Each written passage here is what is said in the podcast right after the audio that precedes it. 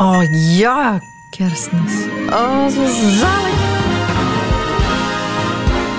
Zo gezellig. Dan vooral het moment waarop de kerstboom in huis gehaald wordt, je alle dozen met de versiering mag bovenhalen, je van die melige kerstmuziek mag opzetten en dan in je gezellige pyjama die boom beginnen aankleden. Dat is het beste moment. Maar ook een beetje vreemd, hè?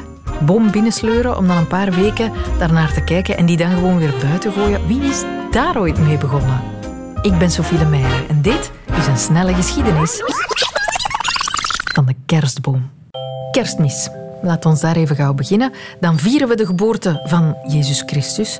Dat was niet op 25 december, maar de christenen die wilden wel een dag om dat te vieren. En die periode in december leken wel interessant, want heel veel andere culturen en religies bleken in die periode ook feest te vieren. En daar wilden ze hun karretje wel aanhangen. Je had bijvoorbeeld een Perzische lichtgod, uh, Mithras, die dan uh, vereerd werd. Maar evengoed waren er ook uh, bij de Romeinen was er iets als Saturnalia. En in de Germaanse en ook Scandinavische cultuur had je zoiets als de joolfeesten. Eva Dierks is dit van het Huis van Alijn in Gent. En die joolfeesten die werden gevierd rond de winterzonnewende, wat dan de kortste dag is. En wat ging men daar dan vieren? Dat was eigenlijk dat eindelijk hè, na die dag de licht, het licht ging terugkomen, de zon ging terugkeren, de natuur geleidelijk uh, terug ging ontwaken. En een van de dingen die men deed om dat te vieren was bomen versieren. Men ging dat buiten doen, hè. men ging buiten bomen versieren. Bomen op het dorpsplein of aan de ingang of ergens waar veel mensen passeerden. Een dennenboom was het meest gangbare, omdat die ook heel groen blijft. En dat staat natuurlijk uh, symbool voor eigenlijk ja, een sterke natuur. En lange tijd heeft de kerk daar een beetje een een dubbele verhouding mee. Ze vinden dat toch wel een heel heidense traditie, dat mensen dan bomen zitten versieren. En maar gaandeweg kunnen ze eigenlijk niet anders dan dat toch ook aanvaarden.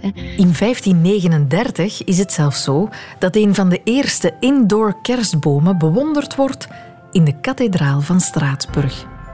Ondertussen beginnen gildehuizen ook sparren binnen te zetten, versierd met snoep en pretzels en fruit, die de kinderen met kerstmis dan mogen komen plunderen. En zo verspreidt die gewoonte zich langzaamaan. Maar het is wel pas midden 19e eeuw dat gezinnen een boom in huis gaan halen en versieren voor kerst. De rijke gezinnen vooral dan. En dan zie je ja, dat dat burgerlijk ideaal van een soort perfecte familie, een perfect gezinnetje, dat samen in huis viert, dat dat heel hard ingeburgerd geraakt. En nog verder verspreid wordt. In 1848 verschijnt dan een prent van de Britse Queen Victoria en Prins Albert met de kinderen rond een kerstboom in Windsor Castle.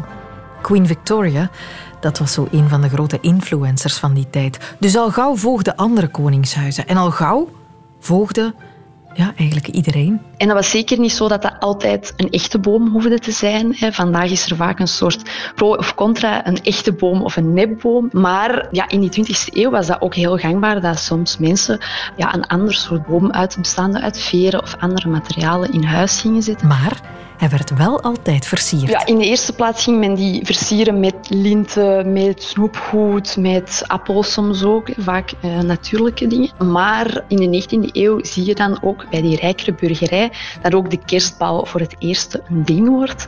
In Duitsland had je een dorpje, Lausche, en die stonden bekend om het glaswerk dat zij maakten. Maar zij gingen ook heel erg experimenteren met uh, kerstballen blazen. De echt grote ballen, die gingen mensen dan vaak aan de deur of in hun woning om een soort boze geesten weg te houden, zo'n soort bijgeloof. En de kleinere versies die belanden dan uh, in de kerstboom. Bij de slingers en de lichtjes en het engelenhaar en al de rest. Onze kerstboom is een schitterend rommeltje van religies en rituelen.